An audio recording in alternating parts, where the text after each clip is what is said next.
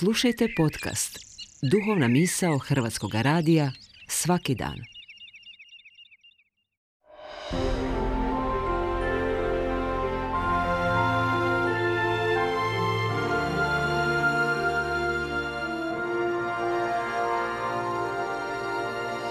Duhovna misao.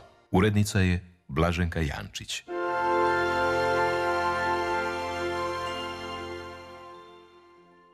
Lijep pozdrav, govori vam Jasmin Milić, biskup protestantske reformirane kršćanske crkve. Prorok Izaija u 57.15 kaže, jer ovako govori višnji uzvišeni, koji vječno stoluje i ime mu je sveti. U prebivalištu visokom i svetom stolujem, ali ja sam ispotlačenim i poniženim. Razmišljamo o Bogu koji je na nebesima.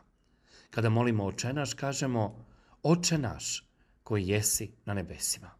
Bog nam se prvo predstavlja u njegovoj bliskosti, očinskoj ljubavi prema nama. On je na nebesima, uzvišen, velik, iznad nas, no i kao takav on je naš otac. Možemo mu se s pouzdanjem i povjerenjem obratiti u našoj molitvi.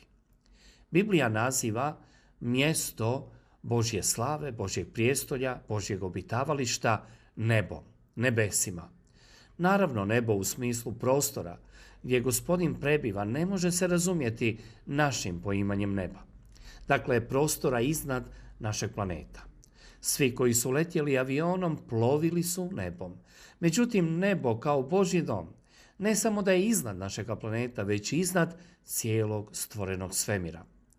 Ta slava Božjeg obitavališta nije samo Božji dom, nego i naš dom.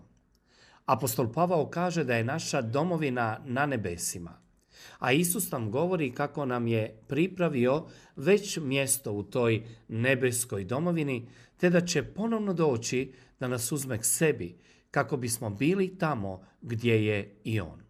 Nebo je dakle cilj našeg kršćanskog života. Kada kažemo da je naš Otac na nebesima, time zapravo ispovjedamo njegovu veličinu i suverenost, te se klanjamo njegovoj svetosti. On je iznad svega što se može zamisliti. On je zapravo iznad vremena i prostora, a to znači da nije ograničen ni vremenom ni prostorom. Ta nam se istina otkriva u uvodnom pročitanom redku iz knjige proroka Izaije. Bog na visinama stoluje, ali je i na nizinama, smalenima i potrebitima. Nažalost, mnogi doživljavaju Boga kao dalekog, nedostižnog, jer ne razumiju pojam neba kako nam ga otkriva Biblija. Naše molitve upravljamo uzvišenom, ali ne dalekom Bogu, jer nebo zapravo nije daleko. Svojim dolaskom među nas Isus je uprisutnio Boga, uprisutnio nebo među nama.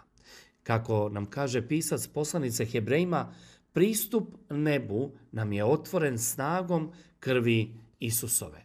Bog je onaj koji čuje naše molitve. Zapravo je uvijek i svugdje prisutan jer ga vrijeme i prostor ne mogu ograničiti. Imamo nebo na svojoj strani. Put k nebu nam je otvoren. Nebo kao naša konačna domovina nas čeka. Budimo stoga i autentični predstavnici naše nebeske domovine dok hodimo ovom zemljom. Pomolimo se. Oče naš, hvala ti da si nam otkrio slavu neba po Sinu svome Isusu Kristu. Hvala ti da si nam nebo otvorio za naše molitve i da si nam stan nebeski pripravio.